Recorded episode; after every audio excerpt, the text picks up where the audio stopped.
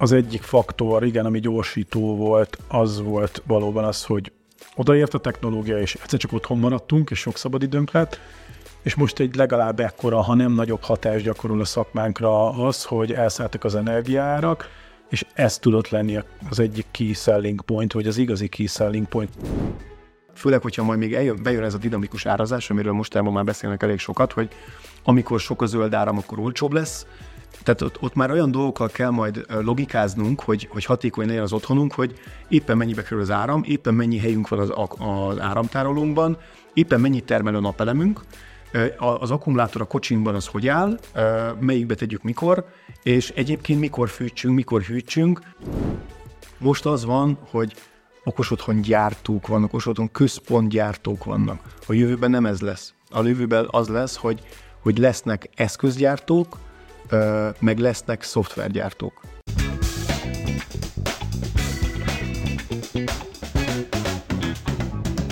Sziasztok, nagy szeretettel üdvözlünk mindenkit a legújabb weekly adásunkban. Én Számi vagyok, itt van velem műsorvezető társam Tamás. Sziasztok! És két vendégünk is van egyébként, de mielőtt bemutatnám őket, elmondom, hogy a mai adás munkacíme Okos otthonnal a rezsidémon ellen. Ezt majd nyilván alakítjuk beszélgetés közben, úgyhogy már sejtetitek, hogy itt milyen vendégek ülnek. Itt van velem Zelena Gergely. Sziasztok! illetve Kámán Gergely. Szevasztok. Két Gergelyünk van, csak hogy egyszerű. Így van, így van, így van, és a, nem tudom, hogy hangalapján itt a egy darab sziasztokban megismertétek-e őket, de az Okos Otthon Labor podcast hostjai, de, de szerintem nem én mutatlak be titeket, hanem mutassátok be magatokat. Zelena Gergely Szerintem kezd meg a kör. Rámosztottad? Igen, igen. Az Okos Otthon Labor podcastról beszéljünk? Vagy beszéljek pár szóval? Most ez az első feladatom? Figyelj, szerintem egy-két mondatba így, így mutasd be magad. Jó. Uh, Jó. Tehát az Okos Otthon Labor az egy minden héten jelentkező podcast projekt, ami február 6-án vagy 9-én, most nem merek megesküdni, lesz három éves, jövő februárban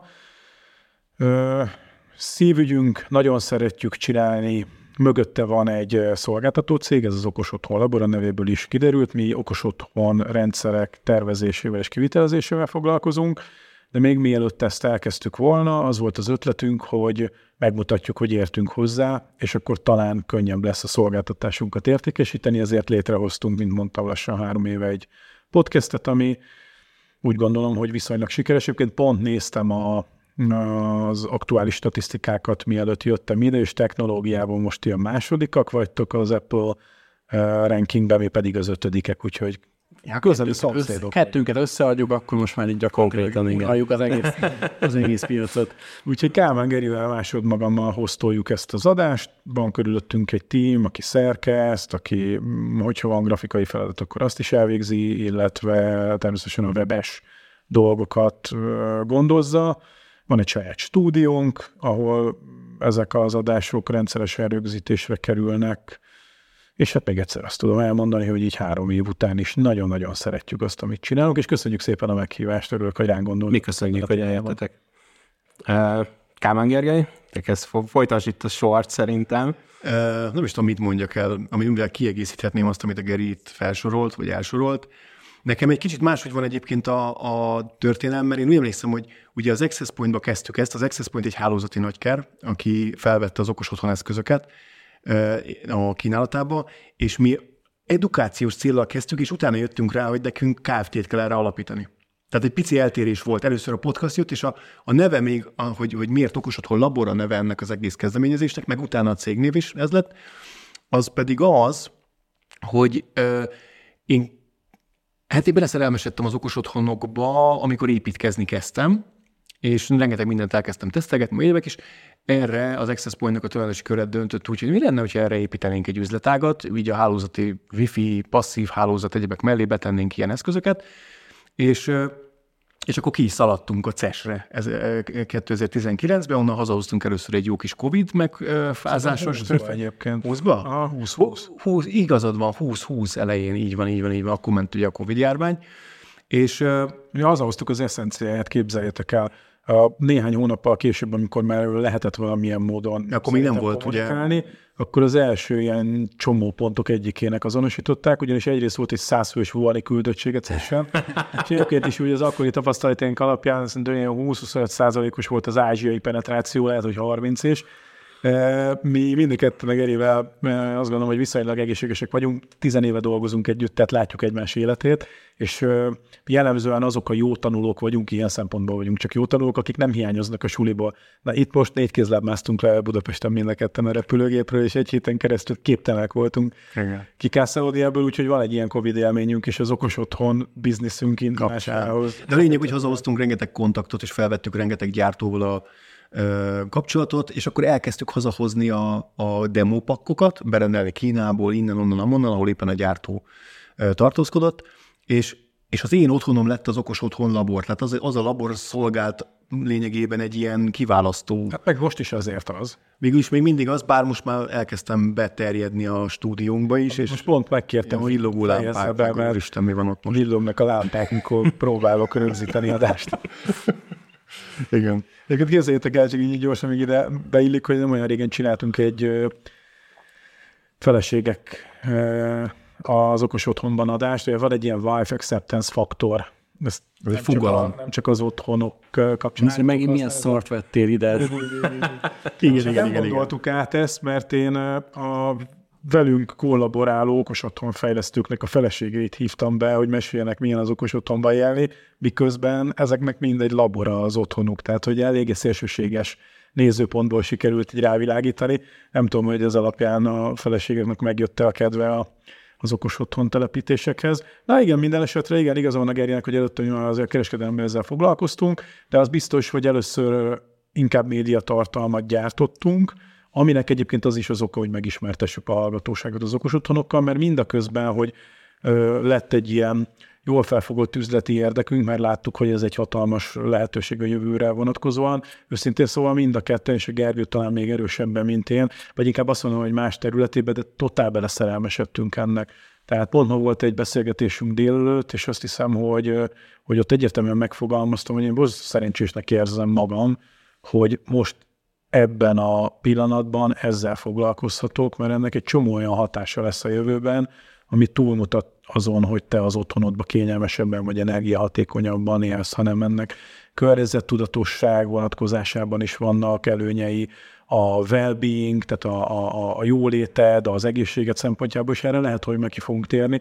Ez nem ilyen bullshit, hanem hogy tényleg vannak olyan ö, olyan elágazásai az okos otthonnak, hogy vannak olyan felhasználási területei, amik effektíve tudnak ezekre a, a részegységekre hatni viszonylag direkt módon. Igen, és mindeközben egyébként az okos otthon, mint szó, az pedig, ugye hát az a, tapasztalatunk, az a tapasztalatunk, hogy egy elcsépelt szó, egy, egy felesleges kütyű, egy, egy tech geekeknek való, nem tudom, elmerülő, nem is tudom, tartály, amiben ott meg lehet fürdőzni, és lehet mindenfélét állítgatni, piszkálgatni, de, de azt azért be lehet jelenteni, és ezt el tudom mondani, hogy, hogy most már ez nem itt tart, tehát most már úgy vonnak be minket projektekbe, hogy a, a villamos tervező, a gépész tervezővel mi karöltve alakítjuk ki az egész rendszert, hogy aztán az együtt zenéjen az az egész úgy, ahogy van, és ne az legyen, hogy X-app, Mm, értem ez alatt nem a, nem a Twitter utódját, hanem nem X mennyiségű abból fogom én kapcsolgatni a, a, az eszközeimet, hanem tényleg egy egységes központ, ebben logikákat összerakni, ezek egymásra hatnak ezek az eszközök, ez rengeteg gyártóeszköze lehet, nem kell egy gyártóhoz ö, be kategorizálnunk magunkat, vagy letenni a voksunkat, bár mai napig vannak olyan gyártók, akik, akik így próbálják egy ilyen dobozba bent tartani a felhasználókat, de ez szerintem időkérdése is, és a múlté lesz. Én a magam is annyi hadd tegyek hozzá az okos otthonok kapcsán, hogy ugye mi HVSV-be nagyon sok uh, sajtóanyagot kapunk napi szinten, és ugye már évek óta bombáznak minket az okos otthon vendorok és a forgalmazók uh, ilyen uh, anyagokkal, több-kevesebb, inkább kevesebb sikerrel, és amikor elkezdődött egy kicsit ez a, ez a hype, még, még bőven a Covid előtt, amikor elkezdtek az első cégek ezekkel foglalkozni Magyarországon, amikor bejöttek az első termékek, akkor, akkor én nem értettem igazából, hogy ez, ez miért jó meg. És nem is nagyon tudták nekem elmagyarázni, most azon kívül, hogy, hogy rohadt sok pénzed van egy új házra, még rohadt sok több pénzt elköltsél rá, és nem tudom, milyen jó az, hogy el tudod húzni a függönyt egy nem tudom, applikációval, vagy egy parancsal, És valahogy nem jött ez át, és hogy egy kicsit visszakanyarodjunk a, arra, amit Számi mondott a, az elején, hogy, hogy, hogy a, aztán ugye képbe került ez a rezsidémon jelenség, de még nem csak az, még azelőtt esetleg a Covid, ugye beszélgettünk itt, a, ez nem titok, szoktunk ilyet csinálni a podcast felvételek előtt, a, egy kicsit a, a vendégeinkkel, és ugye szóba került az, hogy a, a Covid ugye magával hozta azt, hogy mindenki bezárkózott az otthonába, és, és vagy unalomból, vagy, vagy inkább egy kicsit ilyen, ez a hogyan tegyem jobbá ezt a környezetet, így elindult egy kicsit valami, ami, ami, ami korábban nem volt. Tehát le, elmondhatjuk azt, hogy a Covid volt az első szikra mondjuk a, abban, hogy az emberek elkezdtek abba gondolkodni, hogy, hogy jó, jó, ha már is itthon dekkolok egész nap, akkor, akkor tényleg legyen már az, hogy nem tudom, jelenlétérzékelés, és ha bemegyek a szobába, akkor kapcsolódjon fel a villany, ha kijövök, akkor kapcsolódjon le, nem tudom. Tehát, hogy ezt, ezt ti hogy látjátok? Hogy akkor a szikra. Aha, de először akkor még egy picit menjünk vissza az időbe, de ez válasz lesz a kérdésre, nem elhúzni akarom, vagy elmosni. Ö, itthon azért most már ilyen tizenéves múltra tekint vissza ez az otthon automatizálás, a tengeren túlon meg, ezzel mindig bajban vagyok, de ilyen a majdnem 30. Szóval, Közül. Hát 20 óra biztos. 20, 20 évre. Tehát mint amikor szoktunk csodálkozni, tudjátok, hogy már 60-as években légkondi volt, vagy 50-es években az amerikai autókba, meg elektromos ablaknál, ugyanígy már a házakat ott nyilván egy sokkal kezdetlegesebb módon automatizálták, vezérelték. Itthon mi azt látjuk, mi, mi ö, információink alapján, hogy, hogy azért már tíz éve bőven voltak például. Sőt, 20 is. Tehát a KNX-es rendszerek. De amit, ne, amit tudtak, az, az az, hogy nagyon magas volt az, a price tag, tehát drágák voltak, viszont csomó mindent nem tudtak műszakilag. Hát volt egy ilyen nagyon korai adaptációs idő, aminek a végeredménye az kettős volt. Egyrészt kaptak az akkor borzasztó drága pénzen vásároló felhasználók egy nem igazán jól működő rendszert, vagy legalábbis eléggé korlátolt rendszert. A másik pedig, hogy akik belefogtak például kereskedelmileg, azok mondjuk beleállították a lóvét, raktárkészletet halmoztak föl, képezték az embereiket, és aztán nem jöttek a megrendelések. Ez nyilván az egyik következik a másikból. Szóval ez, a, ez az előtörténete. Még annyit, még annyit ehhez hagyd tegyek hozzá az előtörténethez, ne feled szabad. Nem fogom. Hogy az első nagy booster azok az okostelefonok voltak. Tehát már volt épület automatizálás, meg buszrendszerek, meg egyebek, amivel kommunikáció zajlott a lámpatest meg a kapcsoló között, és ki lehetett találni, hogy melyik lámpatest most melyik, lámp, melyik kapcsoló, melyik lámpatestet címezze esetleg. De a telefonok voltak az elsők, amik így behozták ezt, hogy, hogy kezelőfelület, hogy, hogy, hogy, hogy legyen valami, mert régebben egy régi KNX-es rendszerén nem volt kezelőfelület. Ott egyszerűen összeprogramozták a kapcsolókat a lámpatestekkel, meg hogy hány százalékon világítson, ha hogy nyomom meg is, és ez volt a történet. Most jó, nagyon leegyszerűsítem elnézést a hozzáértőktől, de de, de utána jött az az okos telefonokkal, és egyébként ott még van egy 2014-es dátum, az a, az a tíz év körül, amit már mond, ahol megjelent nagyon sok, nagyon ma is fontos, domináns dolog, például a HomeKit, a, a Philips Hue is akkor körül indult, a, a SmartThings, egy csomó olyan dolog, amik ma elképesztő nagy felhasználói táborral, worldwide értem, rendelkeznek. Csak még nagyon korán dobtak néhányan hatost, ami aztán ki is derült, hogy az is nem is hatos volt, vagy a hatoshoz nem az a, az a végeredmény volt rendelve, amit általában várunk tőle, és akkor elment egy csomó mindenkinek a kedvet, megégették magukat ezzel. Azok egyébként mostanában ébrednek. És akkor vissza az eredeti kérdésedhez, most van a, az igazi belépési pont, mi azt érezzük. Egyrészt azért, mert valóban a lakosság ott az elmagányosodásában ö, elkezdett ezzel foglalkozni, de ezzel párhuzamosan, illetve ezt megelőzően pár évvel mi már a networking irányból láttuk a különböző rendezvényeken mindenfele a világba, ahol részt vettünk, hogy elkezdték bemutatni a saját termékkínálatokat, a protokollokról egyre többet beszéltek, mi főképp egyébként vezeték nélküli hálózati infrastruktúra fejlesztéssel foglalkoztunk nagyon sokáig, azóta már vezetékessel is, de mi innen származunk, és hát azok a gyártók, akik ott már dominánsak voltak, egyszer csak elkezdtek okosonokról beszélni, és akkor feltűnt nekünk, hogy következő évben is, már a harmadik évben is egyre többször van erről szó, tehát ez már tényleg jön. Közben jött a Covid, mi ugye akkor kiutaztunk, és igen, az a, a, otthon maradtak az emberek, és valószínűleg, hogy elkezdtek ezekkel a berendezésekkel játszani, ami, és azért meséltem egy kicsit a történelméről, ami már lehetőséget is adott nekik, hogy játszanak vele, mert már meg tudta venni értelmezhető áron, már tudtak olyan protokollok működni, amiket már egy lakásba le tudod telepíteni, nem kellett fúrni, faragni, mert ezek már vezeték nélkül is jól működtek, tehát retrofit módon is oda tudták illeszteni a, a, az, in, az interiőrhöz, és igen, ez biztos, hogy adott neki egy boostot, mint egy csomó minden másnak. Egyébként nagyon érdekes, hogy a robotporszívók legnagyobb boomja az akkor volt.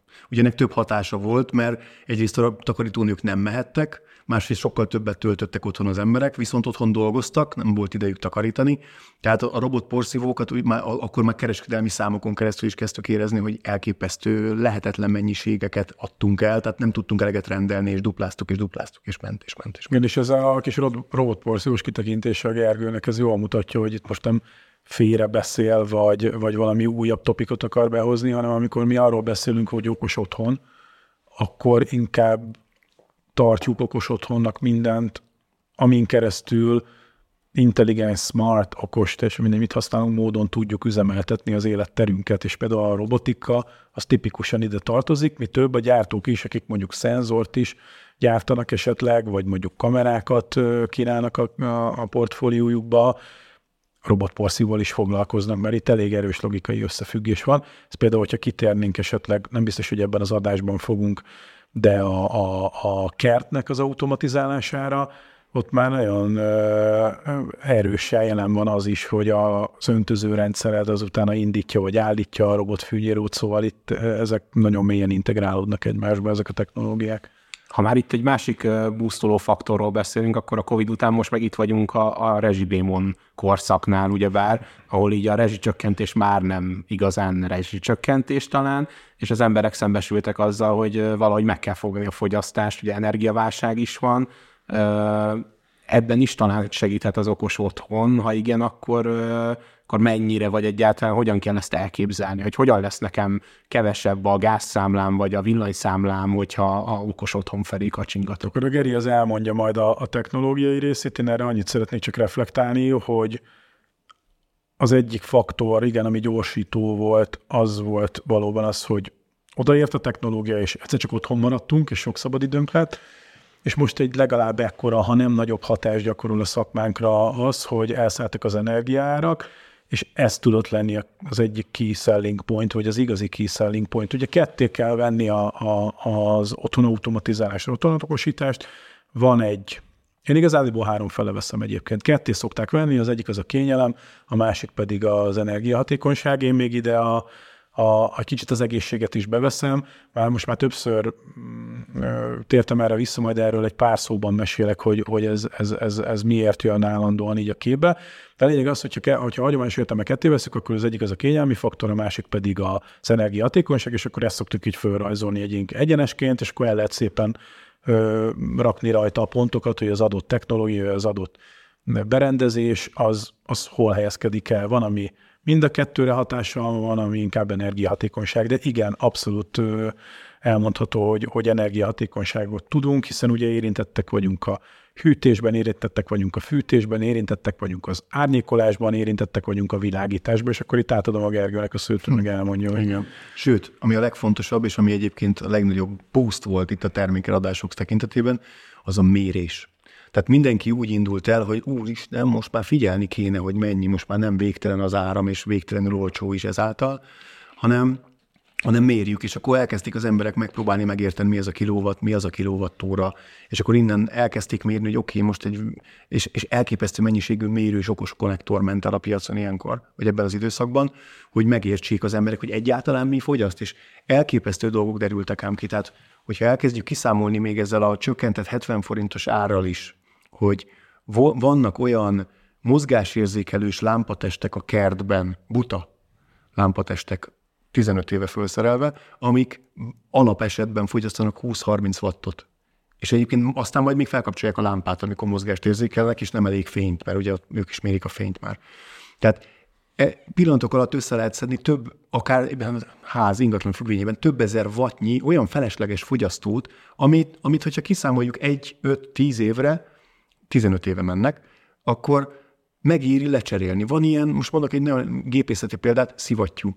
Vannak olyan szivattyúk, amik 20 éve mennek, és az volt a gondol, gondolatiság, hogy ugye azok non-stop mennek kb. keringető szivattyúk, vagy éppen fűtés-fűtés szivattyúk. Az volt a gondolatiság, hogy abból olyat kell venni, ami 20 évig működik. de amikor ezek 150 wattot fogyasztanak, és egy mai 15-öt, akkor pillanatok, pillanatok alatt kiderül, hogy egy 70 ezer forintért megéri kicserélni egy szövattyút. Arról nem beszél, semmi baja. arról nem beszél, hogy itt még történt, és ez megint a Covid-hoz kapcsolódik, csak azóta is tart, ugye, hogy megjelent sokkal markánsabban a home office intézménye. És azért ebből nagyon sok cég nem szállt ki, mi történt, tehát hazaköltöztek az irodák, és vannak ilyen összehasonlítások is, hogy vajon mi fogyaszt többet, az otthoni irodád vagy a hűtőszekrényed.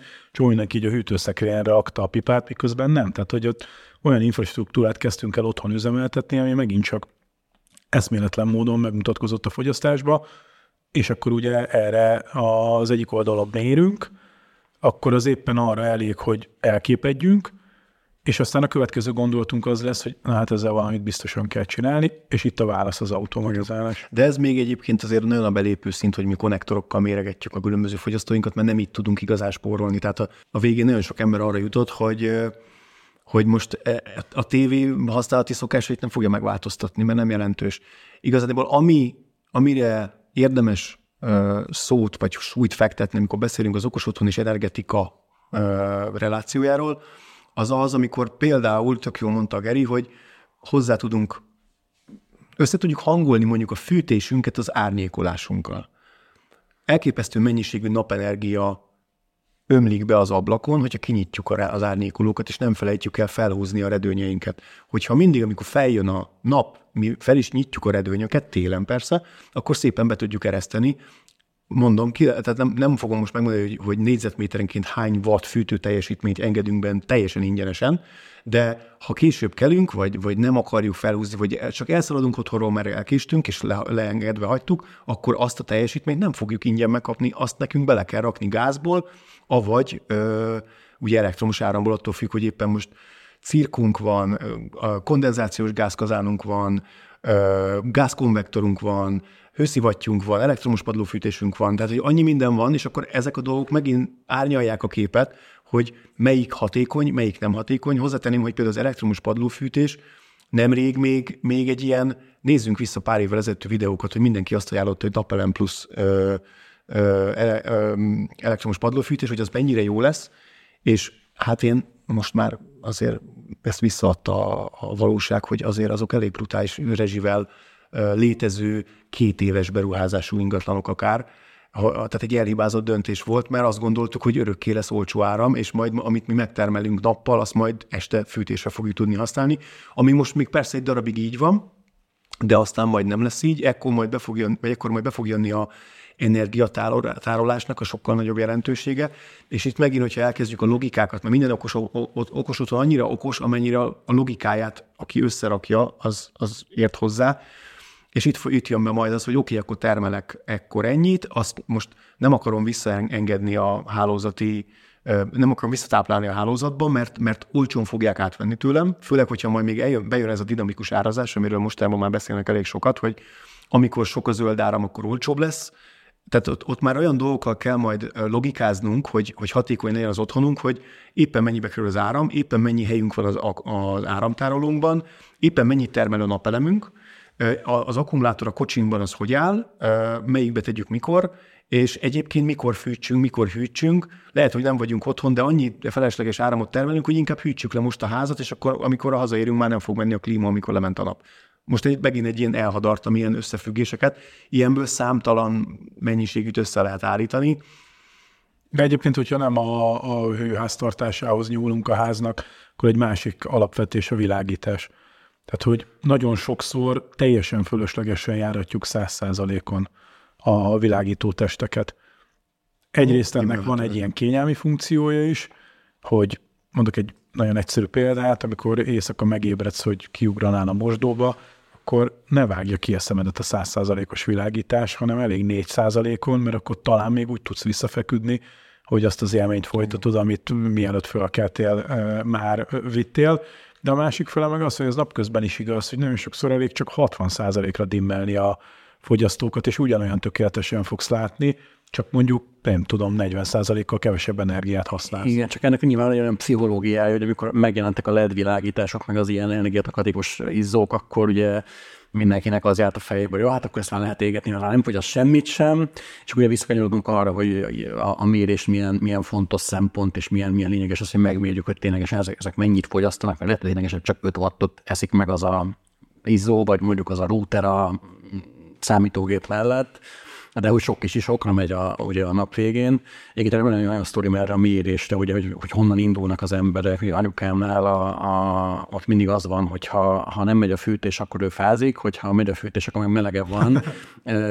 Függetlenül attól, hogy konstans 22 fok van a lakásban, tehát, hogy, hogy, hogy alapvetően az, az emberek általában itt tartanak, és, és ugye ez a nulladik lépés, amit mondtatok, hogy akkor, akkor tényleg mérjük meg, vagy, vagy vegyünk valami alapszabályzó rendszert. Ugye ez nem számít okos otthon megoldásnak, meg így kiröhögjük nyilván a mai technológiákhoz képest, de ugye nagyon sok ingatlan még ott tart, hogy ugye ezek a potméteres fűtésszabályozó cuccok vannak, és akkor nincs egy, tehát egy programozható termosztát sincsen.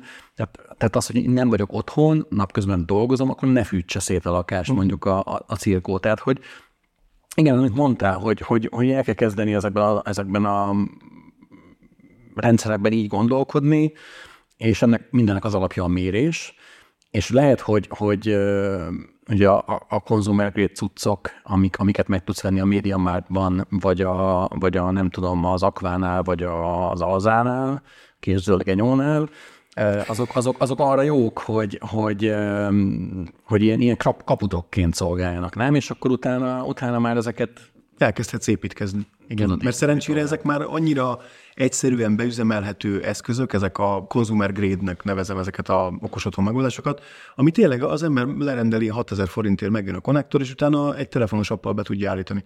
És elkezd majd, ó, akkor mi kell ez? Még, ahogy mondott, kapudrog, jön egy, jön egy izzó még, ú, mi lenne, hogyha a, nem tudom, éjjeli fény megoldanánk a gyereknek úgy, hogy, vagy nekem itt, hogy, és akkor berakok egy okos izzót, milyen egyszerű megfejtés. És ez az a dolog, ami egyébként a kultúráját hozza el az okos otthonok. Tehát elkezdjük egyáltalán megérteni, hogy mire jó ez az egész. Mert említetted te is, hogy az elején nem, nem tudtad ezt az egészet hova tenni, de mondok egy ellenpéldát, ha most egy most épülő, most tervezett ingatlanba világítást csinálunk, és árnyékolást, akkor már csak azért is hajlanak a felhasználók, és most persze ez, ez részben kényelem is, bár az árnyékolást említettem, hogy azért az nem csak, azért is hajlanak okosításra, mert annyi világítási kört és annyi redőnyt rakunk be, amivel egy egész falat tele lehetne rakni fali kapcsolóval. És ezért ezeket le akarják egyszerűsíteni egyrészt, másrészt régen is csináltak olyan ingatlanokat, ahol mondjuk a nappaliba és a nappali konyhába mondjuk volt 6-8 világítási kör, csak abból használtak kettőt mert azt tanulták meg a hat fali kapcsolóból, hogy melyik a ebédlő, meg melyik a konyha, és, és, és akkor meg vagyunk, vagy még a nappali nagy lámpa, hogyha takarítunk.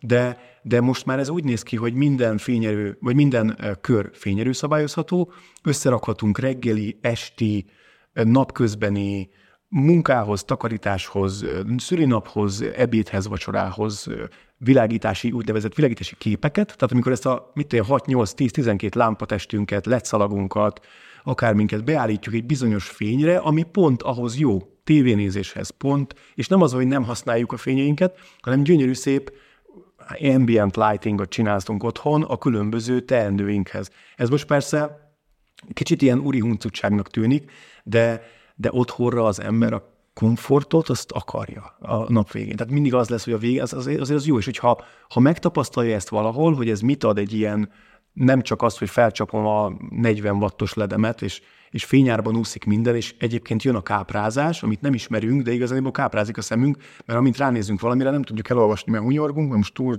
nem ehhez van hozzászokva a szemünk. Tehát a fény elképesztő komfort, és ö, komfortot adhat, pontosabban, meg diszkomfortot adhat, és ehhez kapcsolódik, amit mindig szoktunk említeni, ez a cirkadián ritmus, ami még a fény hőmérsékletről szól, hogy meleg fényjel világítunk otthon, vagy hideg fényjel, és hogy a nap melyik szakába csináljuk ezt, az nagyon is kihatással lesz a mi és a gyerekeink alvási minőségére például. Mert és az, ez itt már egyébként az egészséges létnek Igen, a, ez már kicsit ilyen határmesdjéje, tehát egész egyszerűen, hogy alkalmazkodunk a természetes környezetünkhöz, és hát ez sem buszorkányság, ezeket a megfelelő típusú izzók már, már lekezelik bármikor.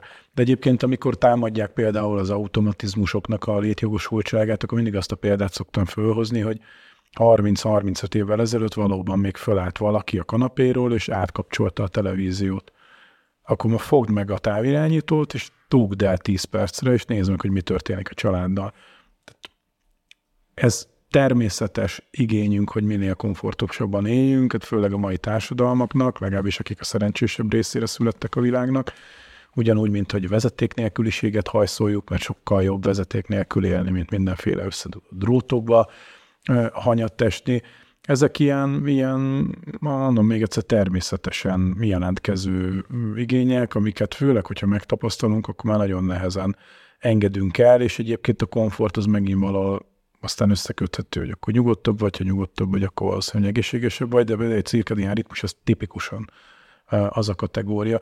De ahogy például beengedhetjük a fényt, amit mondott a Gergő az energiatékonyságra visszatérve, ugyanúgy kizárhatjuk nyáron, és akkor meg ugye pont az inverze történik, hogy nem kell hűteni a házat, lakást, mert, mert, mert iszonyat napenergiát tudunk az árnyékolás technikával kint tartani, az öntözésnél rengeteg-rengeteg vizet tudunk megspórolni azzal, hogyha ez megfelelő módon van automatizálva.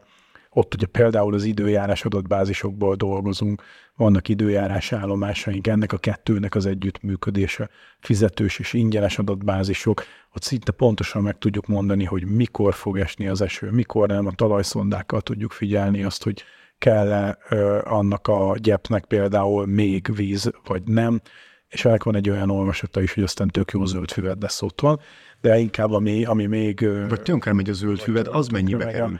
És az mennyi, hát meg annak is van carbon footprintje, ugye, de, de a, talán a legfontosabb az az, hogy nem locsolod el teljesen fölöslegesen a, hát jó esetben egyébként csak a szennyvizet, de van, aki ott is a, a tiszta vizet locsolja. Ott, ott is nagyon számít az, hogy mennyire fúj a szél, annál jobban szárad a föld, hogy milyen elfújja egyébként a locsolásodat. Igen, elpláne. Tehát, hogy ott is a mérés egy az egybe, a talajnedvesség mérés, a szélmérés, a napsugárzás mérése, ezekből lehet ki hozni azt, hogy mitől lesz az a gyep, vagy pázsit, ha esetleg eljutunk odáig, hogy a gyepünkéből pázsit válik, hogy az, az, az megmarad, és amikor valaki beletett abba három évet, öt évet, akkor az már szemmel látható összeg is, és azt védeni kell. De egyébként prekondicionáld a házadat, és itt is ennek van kényelmi és energiahatékonysági olvasata is. Ha elhagyod, akkor a geolokáció alapján ő átáll arra az üzemmódra, aztán, amikor közelítesz, akkor elkezdi felfűteni, adott esetben hűteni a helyiségeket, de csak annyira, amennyire kell. Ha már eleve kizárta, ugye még egyszer mondom, a, a a hőmennyiséget, akkor meg kevésbé, nem keringeted a szivattyúkat. Itt minden minden összefüggés lehet magában is vizsgálni ezeket a részegységeket, és lehet abszolút értékben vizsgálni, és ott már egyébként egy szabad szemmel jól látható összeget takarít meg az ember. Meg nagyon fontos, az okos otthonoknak van egy nagyon-nagyon fontos szempontja, ez pedig a személyre szabás. Tehát az, hogy most mondok egy ilyen példát, mint a Geri mondott inkább példát arra reflektálva, hogy, hogy tűz a nap, nyár van, és a klímát nyomatjuk ezerrel, ez egy olyan dolog, hogy van olyan ember, aki azt mondja, hogy jó, nekem jó az is, hogyha mondjuk 60%-ra leeresztjük a redőnyt, akkor még van fényem, de ne tűzzön be a nap. Van olyan ember, aki azt mondja, hogy nem, semmiképp, inkább, inkább tűzzön a nap, mert én, én ki vagyok attól, hogyha sötét van, de ott is, ha az utolsó ember elhagyta a házat, akkor is lezárhatjuk a redőnyöket, hogyha amelyik, és persze itt megint az, amelyik oldalról tűz a nap. Tehát minden geolokáción kiszámolható, tudható. A mi általunk telepített rendszereknek is van olyan Hát van egy ilyen az árlistánkban, hogyha ezt, ezt szokták kérni, mert ez egy, ez egy meg kifizetődő automatika, hogy napkövető zsalúzia vagy, vagy árnyékolás vezérlés. Ami pont arról szól, hogy amikor kánikula van csak akkor, akkor amerről tűz a nap, csak ott védekezünk. És nem lesz sötét az egész házunk, hanem csak azon a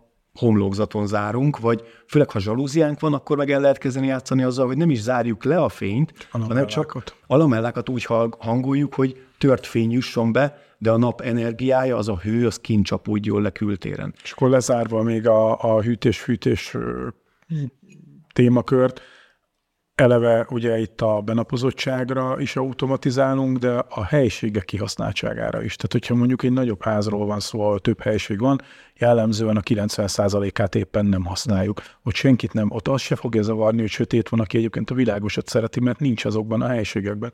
Teljesen fölöslegesen van föl, illetve lehúzva az árnyékoló, vagy fűtve, illetve hűtve a helység. Sőt, van még egy nagyon, nagyon fontos dolog, ami a gépészet szempontjából egy olyan terület, amin akár még a gépészek is szoktak vitatkozni, de az ügyfelek már nem, hogyha megtapasztalják a, a rendszert.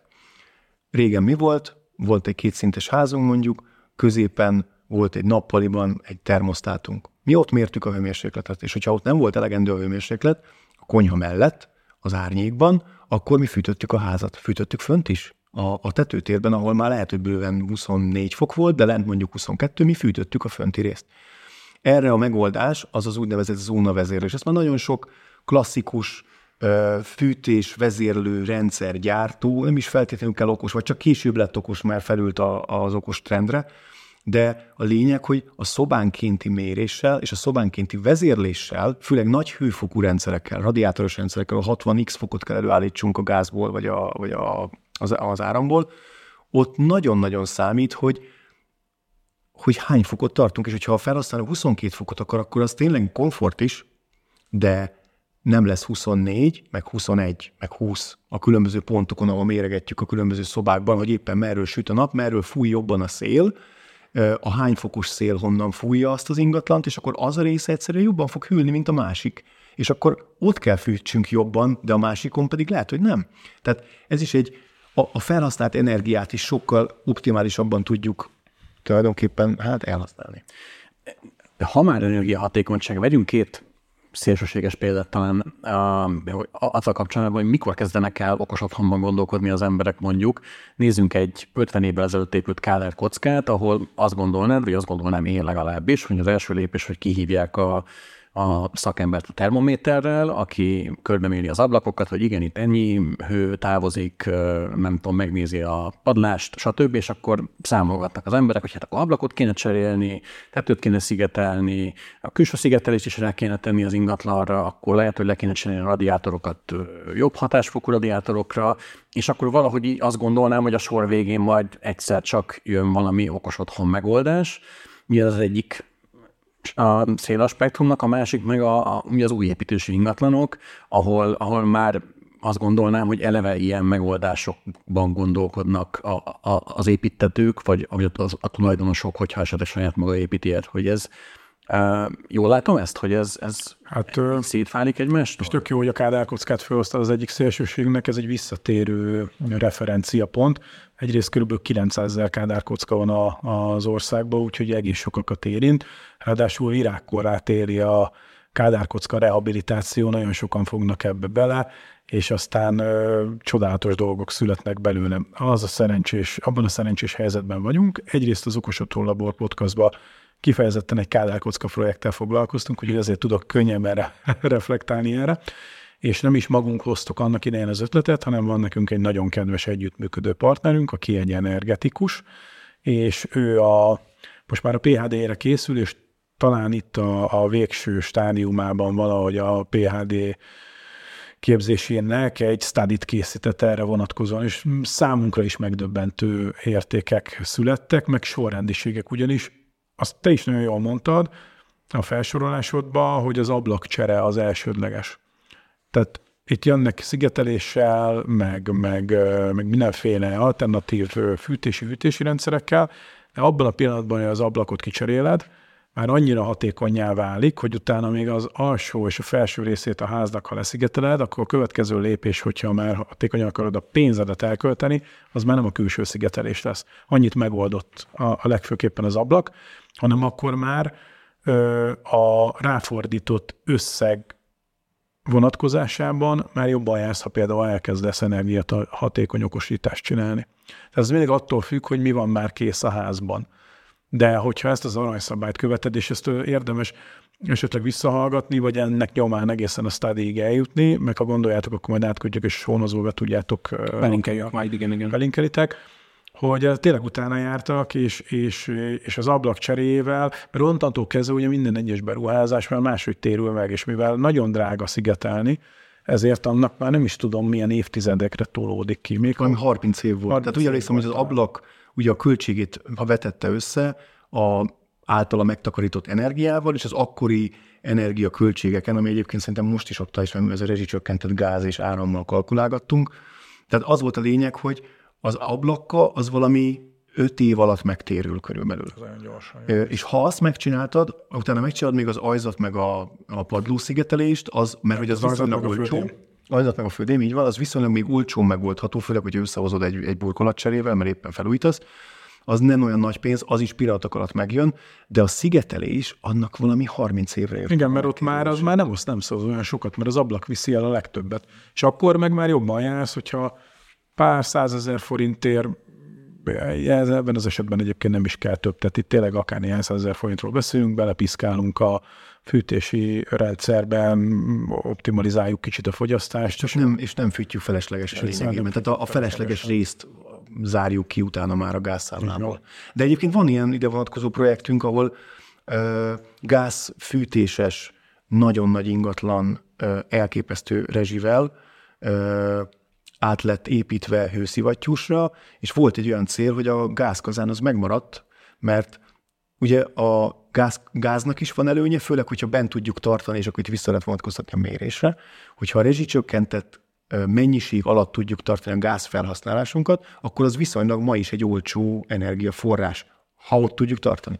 Ha viszont az áramnál is van ilyen limitünk, és el lehet kezdeni a méréssel játszani azzal, hogy, hogy oké, okay, akkor egy darabig ezzel fűtök, és mondjuk ott, ahol ott kezdek el fűteni gázzal, ahol a hőszivattyúnak ugye az úgynevezett COP értéke, tehát a hatékonysága már rossz, tehát amikor igazán hideg van, mondjuk mínusz 10 fok van pár napig, akkor esetleg érdemes átállni gázra addig, és hogyha új, itt ebben az ingatlanban úgy építették föl, hogy itt át lehetett kapcsolni egész egyszerűen, és hát könnyű volt, be volt szabályozva, gépésszel kikalkuláltattuk a, a hőszivattyú COP érték alapján, hogy oké, okay, ha mínusz, nem is tudom, 8 alatt vagyunk, akkor egyszerűen átállunk gázra. És akkor mivel hogy kevés ilyen van ma már azért, nem fogunk ezáltal túlcsúszni a limiten sem, meg egyébként még e- ebben még belefért az éves HMV használat is. Igen, de mondjuk ott ugye adottság volt, hogy a korábbi rendszer az gázos volt, és arra települt rá a őszivattyú. Ezért mentek tavaly nagyon sokat, nagyon nagyot a klímások, a, a uh-huh. favágó módszerre gyakorlatilag mindenki azt mondta, hogy jó, hát akkor van egy gázkazánom, nekem most nincs pénzem valami nagyon drága őszivattyús rendszerre, meg földhő, meg nem tudom, hagyjuk,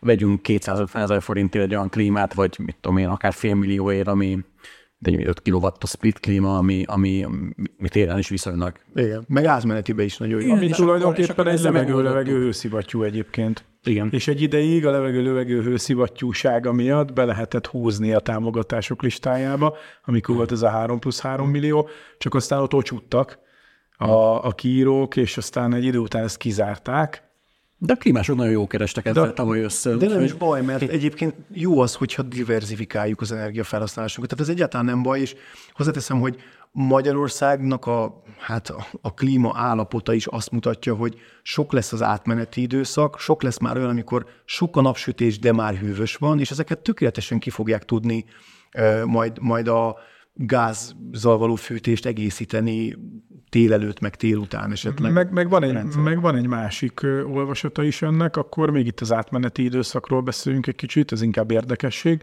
hogyha több lehetőséged van, több forrásból ö, meleg levegőt termelni, akkor ugye az átmeneti időszakban az történik, hogy lesz egy-két napod, amikor hűvös van, vagy napon belül van, inkább ez még érdekesebb, hogy napon belül van hideg, meg van meleg. Na most egy felülethűtés, fűtés, de mondjuk, hogy itt maradjunk a padlófűtésnél, az egy lomharendszer. Tehát az mire oda eljut, hogy az neked már leadja a hőmérsékletet, addig lehet, hogy már nem is lesz aktuális. Miközben, hogyha ott van a, a splitter, vagy mondjuk egy fankoilod még mellette, ami viszont azonnal tud a adott hőmérsékletű levegőt befújni, akkor pont itt az átmeneti időszakokban a komfortod is jó lesz. Na, és akkor új építés, és ezt is bontsuk ketté, azt javaslom. Egyrészt van a, vannak az új építésű lakóparkok, mint a Kordia szépen felépít, és akkor lehet, hogy köt valamilyen szerződést egy okos otthon telepítő céggel. Vagy például a Metrodom, aki meg már a arra Metrodom, esküszik, igen. hogy okos ingatlanokat ad át. És akkor ez egy értéknövelt szolgáltatás az ő esetükben, és ott vannak azok az új építésű ingatlanok, ami magánprojekt, el, elhatározza valaki, hogy te is nyeri, hogy majd akkor te építesz egy saját házat, és akkor te ezt okosítani szeretnéd. Hogy néznek ki ezek az arányok? Hol, hol, hol van nagyobb igény, vagy nagyobb hajlandóság inkább ezekre az okos rendszerek telepítésére. Hát, talán kezdjük ott, hogy hány százalék most Igen, hány százalék? az új beruházásoknál, vagy Tő, hogy néz ki? Ugye a mi székünkből azért ilyen teljes rálátásra nincs lehetőségünk, úgyhogy nehéz erre reflektálni. A trendekről tudunk beszélni. Például az új építésűek esetén azt látjuk, hogy egyre inkább kezdenek ezzel számolni. Ugye, mint mondtam, vannak kifejezetten olyan építetők, mint a Metrodon, mint korábban egyébként a Kordé, és aztán pont az a kettő, ami tipikusan már egy ideje a kínálatában ezt megmutatja, sőt, mi több, akár úgy is hirdeti magát, hogy technológiailag magas minőségű ingatlanokat ad át. Egyébként ebbe bele is látunk, hogy ott mi történik, milyen rendszerek kerülnek letelepítésre, és hát ott egyébként már, már, már inkább a, a, legalábbis amit mi látunk, ott már az ilyen telepítői típusú rendszerek települnek, viszont bizonyos korlátokkal, olyan értelembe véve, hogy arra aztán majd a később vagy ráülsz, vagy egyébként akár zárt rendszer is lehet ez. Igen, tehát hogy, hogy vannak, a régebben azt csinálták, hogy vagy a Fibaro, vagy a Zipató, most ezek gyártók, okos otthon központgyártók, ezeknek a rendszerei mellett tették le, a voksot, már maga az épület fejlesztője, és akkor a 264 lakásos központba betettek 264 darab okos otthon központot. Most az az újdonság ezen a téren jelenleg, ami pont egy ilyen aktualitása az egésznek, hogy a Kaméla onnanról biztos sokat olvastatok ti is, magyarországi startup, rengeteg kockázati tőkét kapott belföldről, külföldről, egy, egy valódi piacon is szerintem a magyar, magyar vannak, igen. Ö, szcénának, és ők kifejezetten arra mentek rá, és ebben viszonylag nemzetköziben egyedi az, amit adnak, hogy okos társasházba gondolkozok. Hát nem arról van szó, hogy csak okos lakások garmadája épül meg egy épületen belül, hanem hogy persze ott vannak az okos lakások, az árnyékolók, a világítások, a termosztátok, a blabla be van vonva, de ezen felül a világítás, a, a, a bejutás, a beléptető rendszer, a kaputelefonia, ezek már okos telefonnal ugyanúgy kommunikálnak egy rendszerben. Sőt, sőt, sőt a, bennük az a fantasztikus, hogy ők a társasházat egy kommunaként kezelik, és elkezdenek már olyan dolgokat is megjeleníteni a rendszereiken belül, hogy ki elektromos autós töltés, az még ide eljöhetett volna a Geri felsorolásába, közösségi tereknek a használata, ezeknek az előre megfoglalása, a futárszolgálatokkal való együttműködés, külön dedikált helységnek a kialakítása, ahol egy ilyen átmeneti kóddal a futár be tud jutni. Ha van szolgáltató, ugye a háza aljába fodrász, manikűrös, nem, odavaló bejelentkezés a saját otthoni applikációdon keresztül. Fantasztikusan mit csinálnak, tehát hogy ők nagyon jól megértették, hogy egy ilyen tányan élhetnek, tehát több száz lakás van egy ilyen egy ilyen nagyobb beruházás kapcsán ott több száz család él együtt, és, és úgy gondolkodnak, hogy akkor ő nekik milyen igényeik lehetnek, vagy vannak, és ehhez képest az digitálisan hogy tudják megoldani, és ezzel szerintem óriási nagy piaci előnyt ö, szereztek. Tehát most már a Metrodommal meg is állapodtak, és, és a Metrodomnak a, az innentől kezdve úgy tudom, hogy a, a társasházaiba a Kameleon szolgáltatja mostantól a rendszereket. De meg is értem a Metrodome döntését, nyilván nekik ezeket le kell tesztelni, egy csomó háttérfolyamat van, de, de amit a szarmaspetiék kitaláltak, és ahogy tekintenek a, ezekre a nagy társasházakra, mint közösségekre, az egy teljesen új látásmód, és én azt gondolom, hogy így helyes azt csinálni. Gondoljátok el, hogy minden lakásból a mért hőmérséklet adatok, páratartalom adatok, azok bejutnak egy központi intelligenciába, mondhatjuk így, és az alapján lehet mondjuk szabályozni az előre menő hőt, hogy mennyire van szükségünk, menny, hány olyan, akár csak öt éves ingatlanba jártatok, ahol túl volt fűtve. Ilyen, ilyen, én, én rengetegbe jártam ilyen, ilyen 50 négyzetméteres lakásokban, ami annyira túl volt fűtve, pedig le volt véve a hőmérséklet 20 pár fokra, csak éppen tűzte a nap az oldalát az egész épületnek. És, és, és ezeket a felesleges energia ö, ö, felhasználásokat, ezeket el lehet kerülni. A másik, az elektromos autó töltésnél nagyon izgalmas dolog, nagyon sokszor elektromos autó podcastokban, meg, meg cikkekben lehet arról olvasni, hogy úristen, mi lesz, hogyha sok lesz az elektromos autó, mert nincs annyi elektromos áram a világon. De van, csak a vezérlést kell megcsinálni, hogy ne az legyen, hogy mindenki 11 kilovattal, vagy ne Isten 22 kilovattal akar egy időbe tölteni. Nem, ott lesznek a 100x töltős rendszerek a parkolóházakban, és a háznak sem kell végtelen energiát, kapacitást vásárolni az elműtől, csak azt kihasználja, amit megvett. És hogyha a, a háznak van 3x500 amperja, teszem azt, és abból elhasználunk éppen erre, arra, amarra, a fogyasztókra, a lakásokra, éppen a, a különböző, és itt is van bonyodalom, mert a különböző fázisokon különböző mennyiségű áramot veszünk fel jellemzően, és ezeket ki lehet egyenlíteni az autó töltésekkel, hogy egyszerűen csak mindig a rendelkezésre álló kapacitást ö, használjuk el a, a rendelkezésre állóból, úgy értem, és azon kívül, ha mondjuk, mint a Metrodon projektjében most már egyre többen napelem is kerül a háztetére, akkor azon túl is mehetünk, nem csak a bejövő betápunk erejéig nyújtózkodhatunk, hanem akár a napenergiát is egyből annyival bővíthetjük, és dinamikusan vezérelhetjük ezeknek a töltőknek a garmadáját. És hát ugye itt koncentráltan fogyasztunk, ezáltal tudunk koncentráltan túlfogyasztani. Tehát amikor beszélünk arról, hogy ö, energiahatékonyság, akkor párhuzamosan mindig a környezettudatosság is meg kell, hogy jelenjen, és nagyjából ugyanaz a példa, mint hogy mi a képjárművünkkel valahogy viselkedünk, meg a teherszállító hajók, ez mindig ugye egy ilyen, egy ilyen felhasznált példa, meg a, egyébként is a fuvarozás, hogy ő mennyi káros anyagot bocsájt a levegőben. Hát ugyanez a társasházaknál is. Tehát ott képesek vagyunk hatékonyan energiát felhasználni, és nem elpazarolni, akkor ott koncentráltan sokkal jótékonyabb módon tudunk hatni a környezetünkre még az egyéni építésekről beszéljünk, hogy ott uh-huh. hányan vállalják azt, hogy akkor hogy hányan gondolkodnak eleve okos otthonban, amikor elkezdenek tervezni egy házat mondjuk maguknak, vagy a családjuknak. Hát mi, azt, mi velük találkozunk, tehát mi ugye azokkal, akik nem akarnak, meg nem nyitottak erre, azokkal nem találkozunk, tehát nehéz, nehéz itt is azt mondani, de azt látjuk, hogy a, az igények ez alatt a röpke három év alatt, ami alatt mi elkezdtünk ezzel foglalkozni, ez én egy menedzsere voltam az Access Point Kft-nek, és ez kitépett ez a, ez, a, ez a dömping ebből a pozícióból, és én most azért vagyok itt veletek szembe szerelőnadrágba, mert én egy, egy, egy, egy, egy projektről jöttem ide, mert annyi, és másfélszer annyi dolgozok, mint akkor az Access Pointba kellett menedzserként.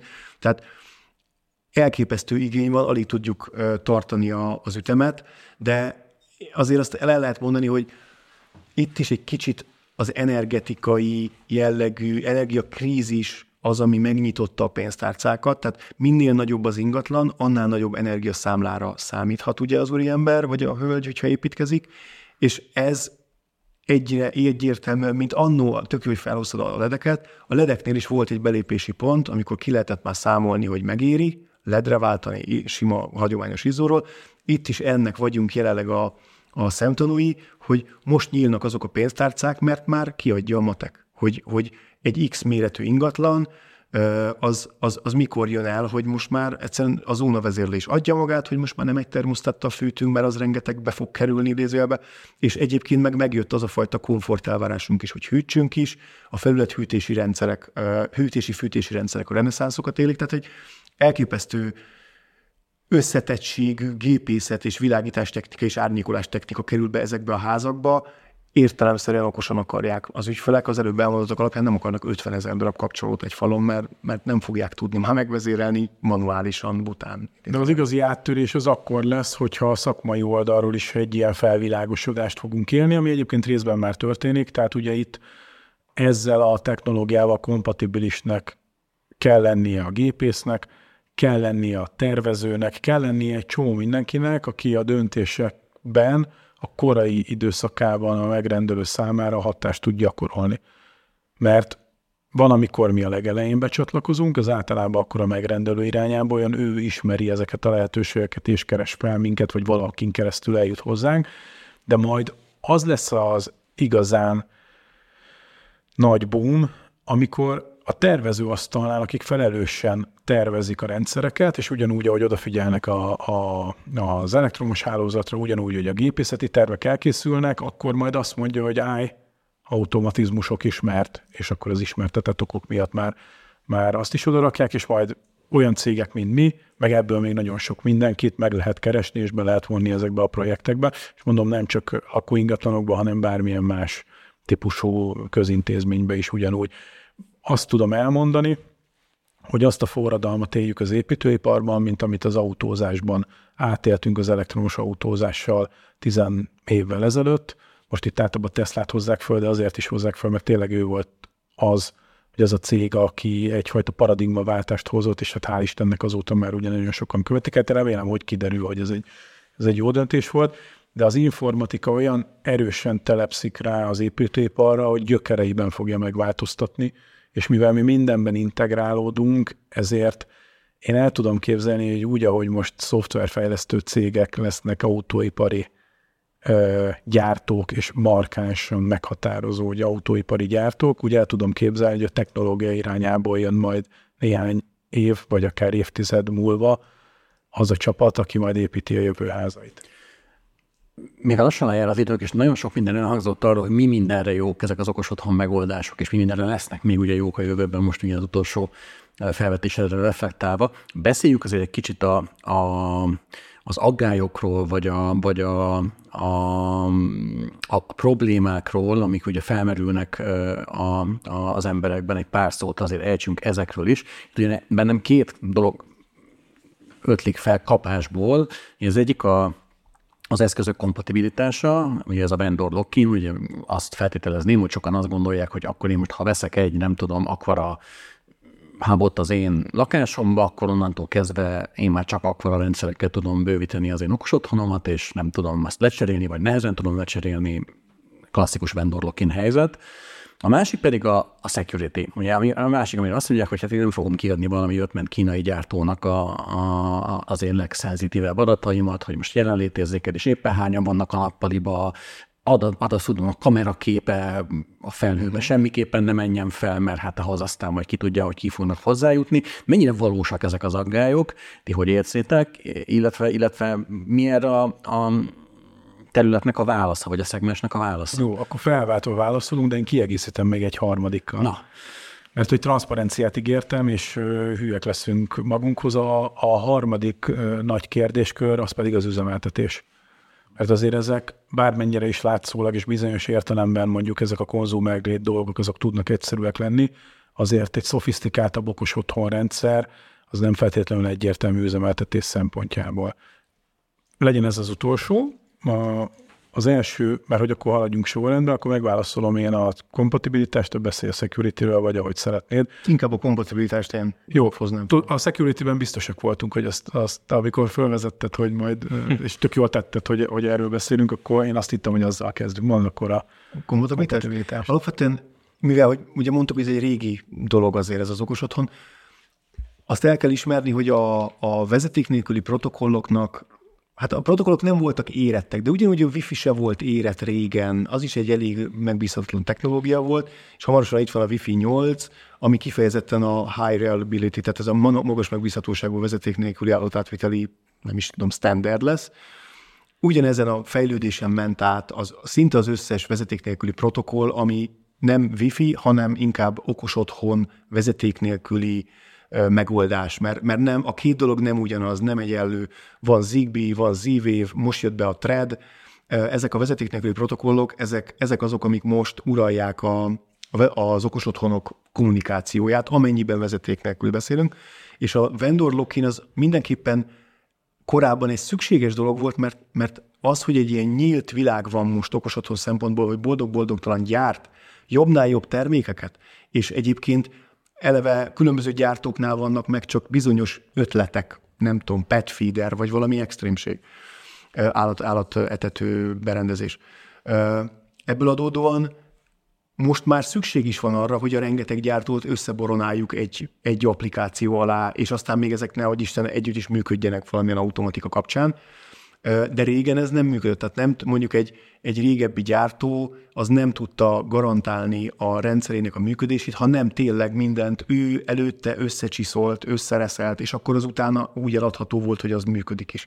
Ma már ezen túl vagyunk szerencsére, és most már, hogyha egy okos otthon telepítő bevisz egy rendszert, egy alaprendszert, fűtés, hűtés, gépészet, teljesen mindegy, vagy hazaviszünk valamit a boltból, és az, az előző követi, tehát mondjuk egy okosaton telepítéssel fogjuk mondjuk retrofit azt a lakást felújítani, vagy, vagy hát okosítani, azokat a korábban a, a médiamárba vásárolt termékeket is be tudjuk majd esetleg vonni, de ha egy alaprendszer felépült, akkor is lehet az, hogy karácsonyra kapunk egy okos izzót, egy okos, nem tudom, karácsonyfa sort, és azt is hozzá lehet tenni, ez már csak a rendszerünk központjától függ, hogy ő milyen protokollokat támogat, milyen integrációk vannak meg benne, hogy milyen gyártókat tudunk összerakni lényegében. Nekünk egyébként ez volt az alapvetésünk, tehát amikor mi kiállít, kialakítottuk a termékkínálatunkat, akkor mi gyártófüggetlen kínálatban gondolkodtunk, és hát mi már akkor csatlakoztunk ez a szakmához, amikor erre már volt lehetőség. Tehát olyan központot használunk, ami az összes kommunikációs protokollal bír, és tulajdonképpen ezen belül fűzzük össze a különböző gyártóknak a termékeit és megoldásait, és nagyjából úgy néz ki, hogy 90-95 százalék, a 90 százaléka biztosan a piacon lévő gyártóknak az egymással összeboronálható a mi általunk képviselt rendszeren keresztül, de itt hangsúlyoznám, hogy nem csak mi kínálunk ilyen rendszereket. Szóval, hogyha röviden kéne válaszolni, a abszolút jellemzője, most már ez nem, nem okoz gondot, hál' Istennek. Ezért is mondtam ugye a történelménél, hogy volt idő, amikor még ez nem volt annyira egyértelmű és letisztult. Security, ezzel is foglalkoztunk már külön eh, adásban, meg hát nyilván ez egy olyan kérdés, ami, ami máshol is felmerül. Több adást is fel. Meg a felhasználóinknál. Erre azt tudom mondani, hogy nagyjából ugyanakkor a kitettsége van a mi rendszereinknek, mint bármilyen más rendszernek. rendszereknek. Igen. Úgy, a, Ja, így gondoltam, igen, az okos otthonrendszereknek, köszönöm, hogy javítottál, mint az informatikai hálózatunknak, ami otthon üzemel. Tehát most, hogy az informatikai hálózatunkban valaki be tud kerülni, és mondjuk arra valahogy valamilyen mondjuk egy wifi protokollon keresztül valami föl van fűzve, akkor tovább tud jutni. Mi azt ajánljuk, és skillset függő. igen, igen, igen. Szóval most itt ilyen elméleti dolgokról beszélünk, azért nagyon kicsi az esély annak, hogy hozzánk akarnak betörni, de hogyha be akarnak, biztos vagyok benne, hogy bárhol be tudnak törni. Hát de ez mégiscsak egy intimem dolog, nem az, hogy a, a, a házamba engedem be azt a azt a Nem engedjük be, nem erről van szó. Nem, a YouTube-be, mondjuk YouTube-be, vagy, vagy a helyi hálózatomba, tehát nem, nem mindegy, hogy látja a gyerekszobában a, az IP kamerának a képét, vagy Hát igen, csak ne felejtsük, hogy azért nem könnyebb bejutni abba az... Ha most persze, hogyha mi teljesen gondatlanok vagyunk, és megvesszük a adott gyártó kameráját, és default admin és passwordet hagyunk, és utána valaki meghekkeli a hálózatunkat, és egy IP szkennerrel ki, ki fog neki esni a MAC address, abból ki fog derülni, hogy ez várhatóan egy kamera, és akkor utána azt megnyitja a webböngészőbe, és hopp, és tényleg nem változtatunk ezt. Persze lehet nagyon felelőtlenül és sokan egyébként sajnos csinálják ezt, erre vannak egyébként európai szabályzások is, hogy most már nem lehet default jelszót hagyni routerekbe sem, meg nem tudom.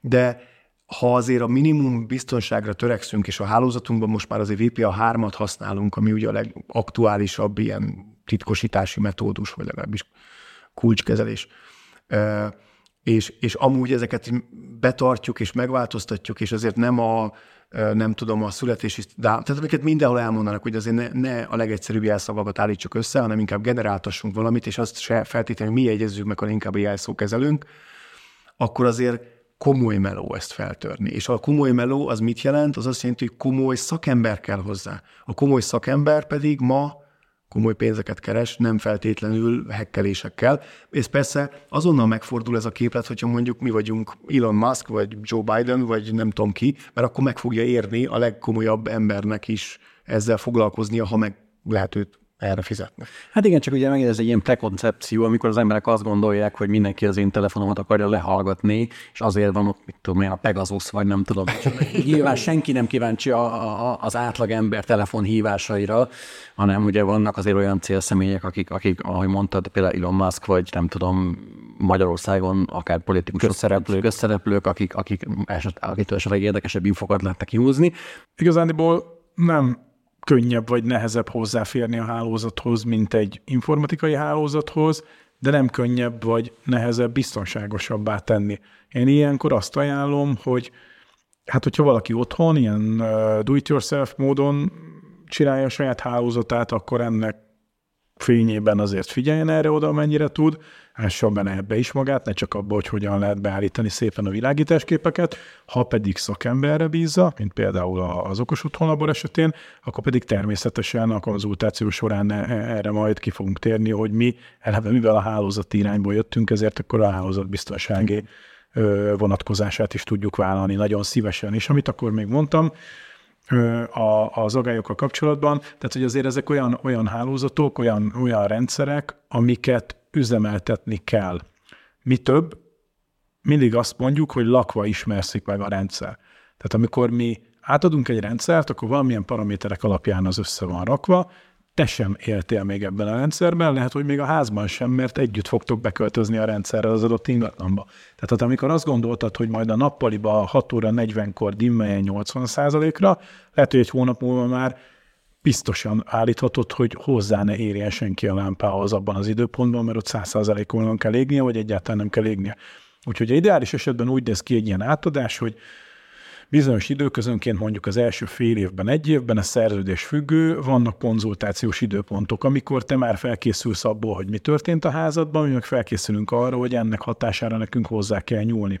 És akkor ezeken az időpontokon ezeket így megértjük, belenyúlunk, akkor megint eltelik egy hónap, két hónap, három hónap, mondom, ez szerződés függő, hogy milyen sűrűséggel történnek meg ezek a konzultációk, megint leülünk, akkor az már oké okay volt, de közben kitaláltam valami mást. És akkor így zárul le valójában egy projekt, hogy valamilyen hosszúságban mi még ott rendelkezésre állunk, és ez alatt az idő alatt tapasztalatunk alapján tényleg ki fogja futni magát. Viszont onnantól kezdve ott vagy, hogy van egy rendszered, ami akkor már jól működik, de természetesen egy csomó minden történet. Elvesztheti valami a jelet, kaptál egy áramszünetet, és valamelyik eszköz nem jött vissza, de egész egyszerűen csak valamit át akarsz állítani, mert a második év végén jössz rá. Úgyhogy azzal kell számolni, hogy A esemény, hogy beletanulsz, vagy értesz hozzá, mi olyan ö, rendszert adunk, de ezt nem mindenki így csinálja, van, aki zárt rendszert ad, és nem engedi, hogy belenyúlj. Mi abban hiszünk, hogy mi odaadjuk a felületet. És ennek megvan akkor a, a tólig intervalluma, hogy ilyenkor meddig és kinek a ö, hatásköre hozzányúlni, és ha valaki hozzányúlt, akkor kinek mi a felelőssége. Ezt jól lehet definiálni. De egy idő után mi átadjuk, hogy te gondolod, és van hozzá kedved, affinitásod, akkor játszál vele, valószínűleg nagy problémát nem fogsz okozni, de az is nagy valószínűséggel bír, hogy a legtöbben nem így fogják üzemeltetni a hálózatokat, hanem majd a szakembert hívják, úgyhogy akkor nekünk van egy rendelkezésre állásunk, és hogyha bármi van, akkor mi ott vagyunk az életükbe, call center fölhívja, megyünk távolról, vagy ha kell, akkor helyszínnél és hozzányúlunk. Nem akarom ezt tovább latolgatni, de az biztos, hogy azzal kell számolni, hogy ez egy gondozást igénylő infrastruktúra, ami egyébként van más is az életünkben. Tehát itt hozzá kell számolni. Egy laptopot is újra telepítjük néha. Ja, ja, ott is van, csak akkor általában szólnak a Józsinak, aki a családban az informatikus idézőjelbe, hogy akkor mindent neki kell beállítani. Nem feltétlenül a vast megvenni magyarul, hanem adott esetben az üzemeltetés. Egy idő után erre gondolni kell majd, hogy egy kis, kis üzemeltetés. Vagy beletanulnak. Tehát van, nekünk vannak olyan ügyfeleink, akik kifejezetten nem is programozást kérnek tőlünk, hanem azt, hogy telepítsük le, konfiguráljuk be, és utána oktassuk őket. Így van és ezáltal ő sokkal magabiztosabban fog tudni hozzányúlni bármiéhez, mert ő érzi magában a cheaterre. És ezt itt zár, szó, még egyszer, ezt itt záróakorként azért is mondtam el, mert ezt mindenkinek fontos tisztázni az ügyféllel. Mi így adjuk át a rendszereinket, hogy az, én azt gondolom, hogy a, a jó üzleti viszonyhoz ez is hozzátartozik, hogy fölhívjuk a figyelmét az ügyfélnek, hogy ezzel lehet majd feladat a jövőben. Tehát erre mindenki, aki hallgatja ezt a podcastot, figyeljen oda, és hogyha valakit megbíz ezzel, akkor ezt kérje számon rajta, hogy hogy lesz majd akkor, amikor már nincsenek telepítői szinten egymás életébe, akkor ha valami történik, akkor mi történik a rendszerrel. Zárszóként csak egy uh, ilyen jövőbetekintés technológiai szempontból kérdésem lenne, mi az az egy olyan dolog, ami most okos otthon témában így, így így technológiai szinten így, így nagyon ilyen hot topicnak számít, és így a jövőben így jönni fog. Mit tekintetek ennek? Mondja egyet, mert én kettőt tudok. Hát gondolom, te a threadre meg a medőre gondolsz. Én nem arra gondoltam, de akkor te azt mondtad. E, én a present már... sensingre gondoltam. Aha, hát igen, az is egy érdekes dolog. Meg a, meg a personal sensing az még érdekesebb igen. lesz. Tehát a jelenlétérzékelés, meg ugye a személyeknek a megkülön, egyének megkülönböztetése, ez elég hátborzongató terület már. De mindezt úgy, hogy nem kamerával, tehát nem, nem kamerával, hanem hogy egyszerűen föl, is, föl lehet ismerni a, a mozgás patterneket, a mintákat, és ezáltal meg lehet, észre lehet venni, hogy itt valaki olyan van az ingatlanban, aki itt nem lakik, mert, fel, mert feldolgoztuk a nagymamát, feldolgoztuk a nem tudom ki, mindenkinek a mozgását ismerik, a gyerekét, nem tudom és valaki olyan van a házban, aki itt nem szokott mozogni. Hát ez a creepy dolog, a másik meg az, hogy mondjuk te vagy ott, és akkor te a lila fényt szereted, de nem tudom milyen tónussal, és akkor bejön a feleséged, akkor már kettőtöknek a végeredménye az egy, egy sárgás barna. Jó, igen, igen. Hát ez az egyik, amit én gondoltam, és a szalád meg a medőr az meg azért fontos, mert a kompatibilitás kérdésedre ez Az a viszi válasz. tovább, Tehát, hogy ugye ezek meg azok a protokollok, amik most már arra hivatottak, chip szinten kerülnek be az új ö, termékekbe, a, amiknek hatására minden mindennel kell, hogy működjön. Tehát látszik, hogy a gyártók egy része is ebben. az Tehát, hogy most az van, hogy okos otthon gyártók vannak, okos otthon központgyártók vannak. A jövőben nem ez lesz. A jövőben az lesz, hogy, hogy lesznek eszközgyártók, meg lesznek szoftvergyártók. És mivel egy, egy idő múlva minden Matter kompatibilis lesz, de a hőszivattyú is, amit a, nem tudom, a teljesen okos otthontól távoli most nem tudom, nem akarok semmilyen gyártót meg vádolni, de sok gyártó teljesen messze van attól, hogy okos otthonban valamilyen szinten benne legyen. Ha megcsinálja a Matter kompatibilitást, legyen az Wi-Fi-n, vagy Threaden, vagy teljesen mindent, mondjuk, amit enged ugye a Matter, akkor tök mindegy, melyik gépész telepíti be, azt majd valahol, vagy a felhően, vagy lokálisan, vagy valahol azt majd össze lehet majd boronálni a hajszárítóval, most mondtam egy hülyeséget. Természetesen tehát bármivel. És ez az, ami majd a jövőben szerintem meg fogja oldani azt, hogy nem az lesz, mert ez a vendor lockra egy kicsit egy következő lépcsőben. Most az van, hogy sok vendor tudunk összehangolni, de a jövőben az lesz, hogy majd választunk egy szoftvert, meg választunk hardvereket, és majd ez... Mindegy, hogy ki gyártja. igen. Na, ez tényleg jó végszó volt szerintem. Köszönöm szépen, srácok, hogy eljöttetek. Köszönöm Gerinek és Gergelynek, az Okos Otthon Labor podcast hostjainak, hogy részt vettek ebből az adásból, és nagyon sok érdekes dolgot elmondtak nekünk az okos otthonokról. Um, illetve ugye, hogy eddig is szoktuk csinálni a, a linkeket, illetve akár a, a podcast, a Okos Otthon podcasteket is be fogjuk uh, tenni a Discord szerverünkre, így csatornánkra. Um, ez volt a HVSV Weekly uh, okos otthonnal foglalkozó, okos otthonnal rezsidémon ellen munkacímet viselő adása. Jövő héten uh, Craftival fogunk jelentkezni, és aztán még talán egy weekly lesz idén, ha jól sejtem, vagy az utolsó, az utolsó évadzáró weekly. Köszönjük szépen, hogy velünk voltatok, uh, és hallgassatok minket legközelebb is sok szeretettel. Sziasztok! Sziasztok! Sziasztok!